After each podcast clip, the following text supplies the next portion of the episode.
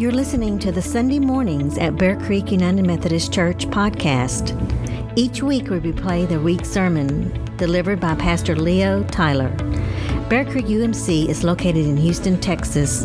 For more information, please visit our website at bearcreekumc.org. Can you hear me with this?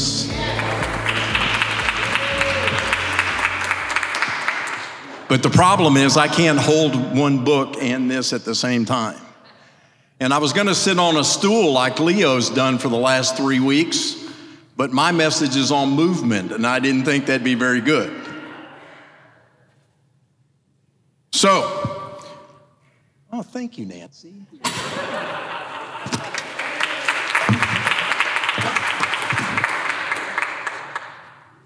This week, we're going to continue our series titled Dr. Jesus Created to Move. Uh, this week, we're going to f- follow up with Dr. Scott Morris's book, Healthcare You Can Live With, and we're going to focus on movement. As Dr. Morris states in his book, we're created to move. We have hands and we have feet and we have elbows and knees and joints and ligaments and toes and fingers. We are made to move. We are designed to move. In fact, we begin moving immediately after we're born. Think for a moment. We begin thrashing around very soon after we're born. We turn that into rolling over and then crawling and then pulling ourselves up, right? And eventually walking and running. All of those motions lead us to both physical and intellectual growth. In fact, Maria Montessori stated this clearly when she said, Movement or physical activity is thus an essential factor in intellectual growth, which depends on the impressions received from outside. Through movement, we come in contact with external reality, and it is through these contacts that we eventually acquire abstract ideas. So, by moving, we grow intellectually, not just physically, but mentally. Movement allows us to achieve all the things that we achieve. The scripture gives us insight, as John Ella read for us. Movement was there in the very first verses of Genesis.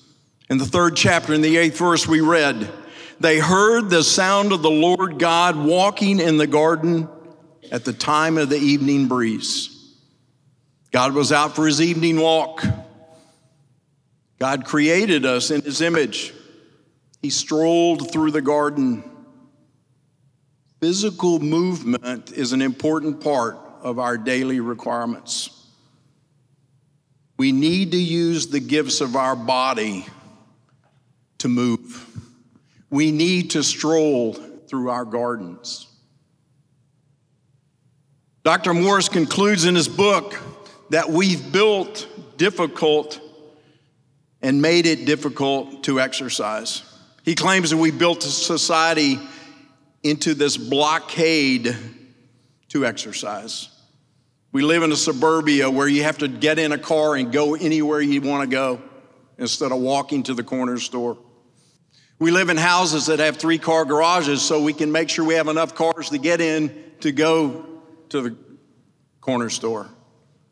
Or we live in apartment complexes that are so dense that you are afraid to go out and walk because there's so many cars in the parking lot.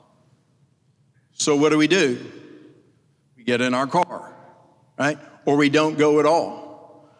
According to Kay Bowman, a biomechanist uh, and author who's known for her pioneering work in the movement movement,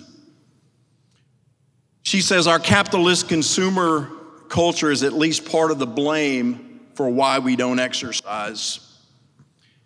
We let movement recede from our priorities. In her book, Movement Matters, She explains how everything we see is a modern convenience a tea bag, car keys, our laptop is actually a symbol for our way of outsourcing movement to somebody else. So think of the tea bag. We don't have to go pick tea leaves. We don't have to grind the tea up. We don't have to put it in the bag. We don't even have to clean the pot after we brew it because it's in a nice bag. So, what do we have to do? Now we pull out our smartphone, tell the cooker to turn on the tea. It dings us when it's ready, and then you ask someone else to bring it to you. We've let all of these conveniences replace our ability to move. We've created other conveniences that make us sedentary. We used to at least walk to the car to drive to McDonald's through the drive through to get our cheeseburger. Now we call DoorDash and have it delivered and sit on the couch until it gets there. Movement has disappeared. We can't allow that to happen if we want to be healthy. Dr. Morris also states that we live in a culture that places a stronger value on the brain than it does on the body. For all of the educators that are in the congregation today, when we have a shortfall of money in the schools, what's the first thing we take away? PE. Right? Because what's more important? What we learn or our health of our bodies. We've let society do that to us, but the reality is our body is just as important as our mind because keeping our body healthy keeps our mind healthy. Dr. Daniel Wolpert, who is a professor of neuroscience at Columbia, says this about the brain. We have a brain for one reason and one reason only that's to produce adaptable and complex movements. Movement is the only way we have of affecting the world around us. I believe that to understand movement is to understand the whole brain, he says, and therefore it's important to remember when you are studying memory, cognition, sensory processing, they're there for a reason, and that reason is action. Not only have we subjugated our movement to others, we've developed a long list of excuses for not exercising. Dr. Morris had a list of about two pages. Here's some of mine that I use, my favorites. I'm too tired when I get home. It's too cold. It's too hot. I'm too busy. Right? Those are really good. And we use them quite often. And we created a whole list to do that.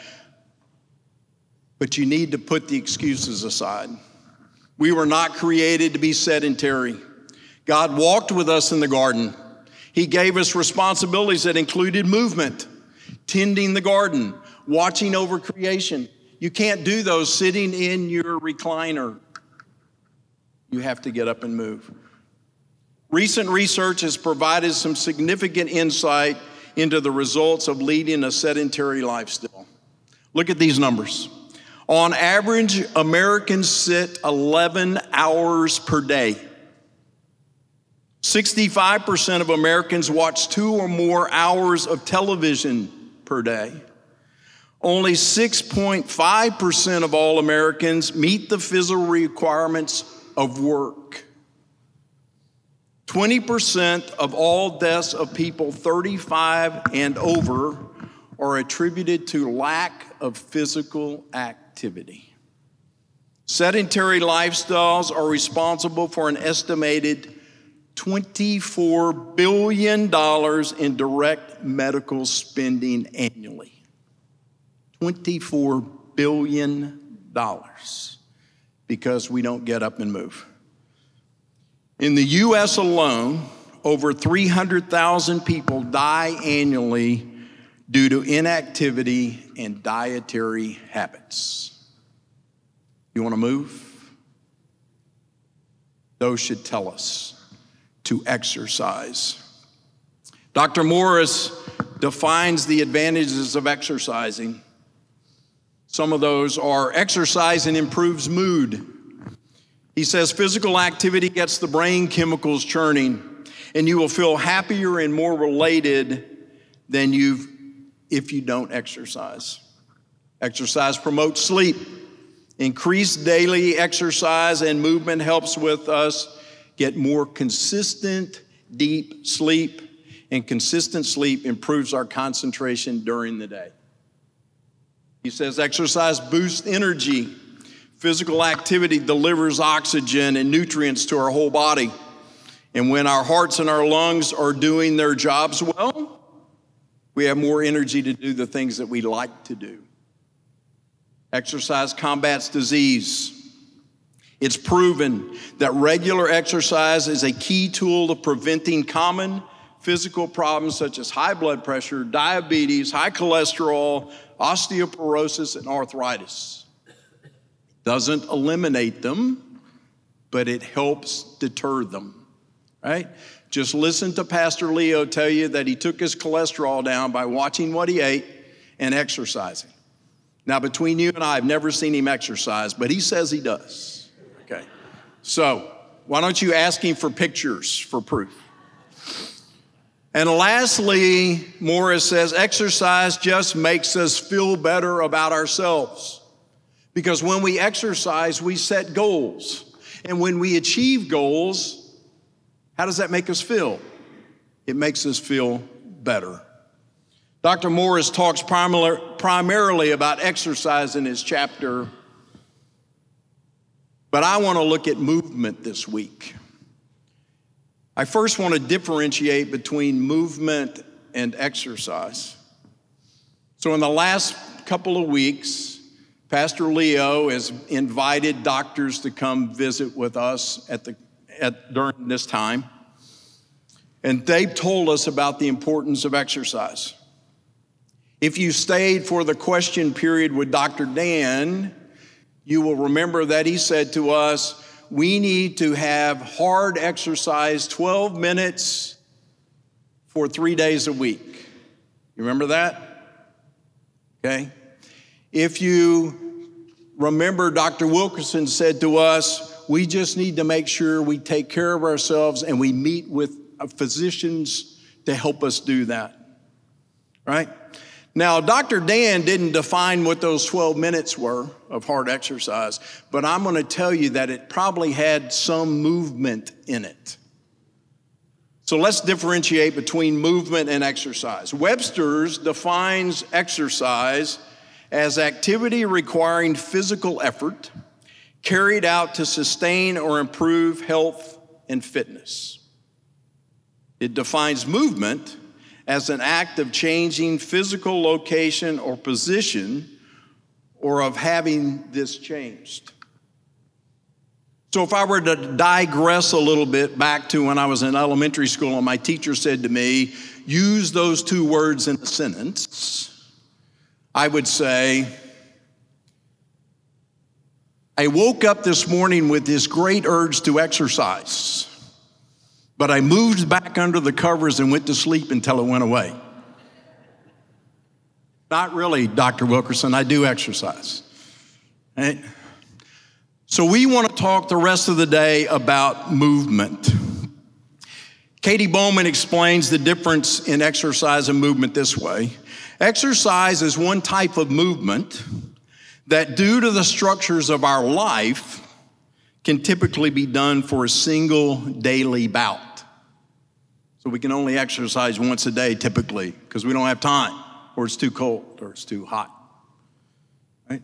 Unfortunately, a single bout of movement in an otherwise sedentary life doesn't fully meet our needs and the requirements that we have for our bodies.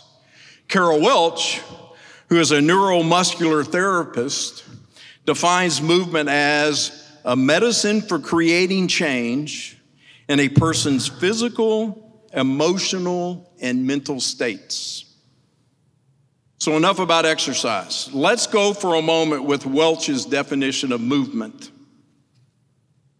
God built us to move.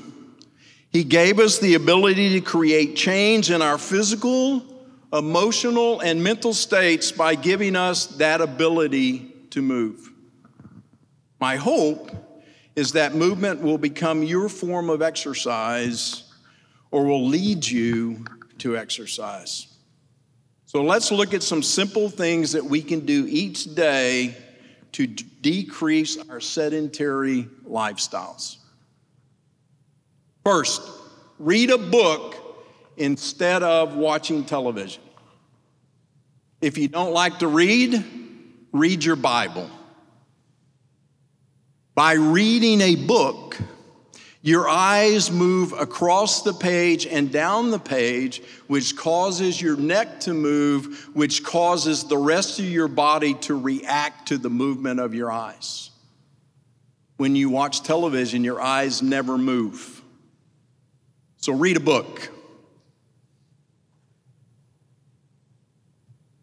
If you watch television, keep your head, your chin, and your chest in a constant position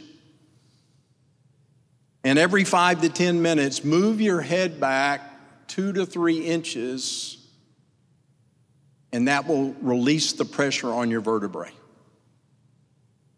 Change how you sit. All of us, regardless of how active we are and what we do, sit. It's unavoidable. For some of us who sit at a desk, it's really bad. So change the way you sit every hour and a half or so, do something different in your chair to change yourself from a 90 degree posture. Right? Sit cross legged. I can't do that anymore, so some of you might be able to. Sit cross legged. Take your shoes off, right? And move your feet up and down on the floor by your chair. All of those things will help. Walk. If you work at a desk, get up, every hour and walk around your office, right? Take advantage of all this wearable technology, right? My watch tells me every hour to get up out of my chair and go walk. Take advantage, get up and walk, right? Don't offload all of your activities. Walk to the mailbox. Instead of letting your dog out in the backyard by itself, put it on a leash and walk it around the corner, right? Carry the laundry to the laundry room, right? Don't let your Roomba sweep the floor for you. And if you're a parent or grandparent, play chase with your kids. God didn't create us to be sedentary. Scripture contains multiple instances of God directing individuals to move. In the 35th chapter of Genesis, in the first verse, God said to Jacob, Arise, go up to Bethel and settle there. Make an altar to the God who appeared to you when you fled from your brother Esau. And in the third chapter of Jonah, in the first and second verses, he said, The word of the Lord came to Jonah a second time, saying, Get up, go to Nineveh, that great city, and proclaim to it the message that I tell you. And in the New Testament, in Matthew, in the second chapter, in the 13th verse, now after they had left, an angel of the Lord appeared to Joseph in a dream and said, Get up, take the child and his mother and flee to Egypt and remain there until I tell you, for Herod is about to search for the child to destroy him. In each of these instances, movement served a specific purpose of God. In each of these cases, the choice to move was not made by the individual, but was made by God. Jacob was on the run. Jonah didn't want to go to Nineveh. And Joseph and Mary had just traveled all the way to Bethlehem and are now asked to go to Egypt. But physical movement resulted in a better outcome for them than remaining sedentary.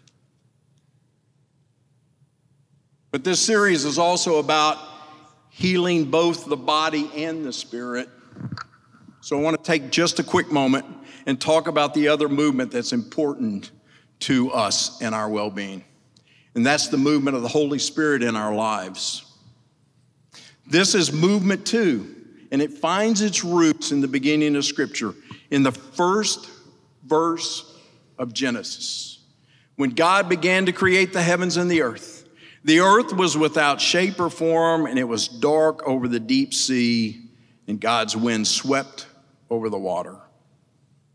Just as God's movement created order out of chaos in the beginning, the movement of the Holy Spirit can create order out of the chaos we find ourselves in all the time. And in the second chapter of Genesis, we read The Lord God formed the human from the topsoil of the fertile land, blew life's breath into his nostrils, and the human came to life. It's through the breath of God that we are created in his image and given life. It's through the Holy Spirit that we're moved to draw closer to God.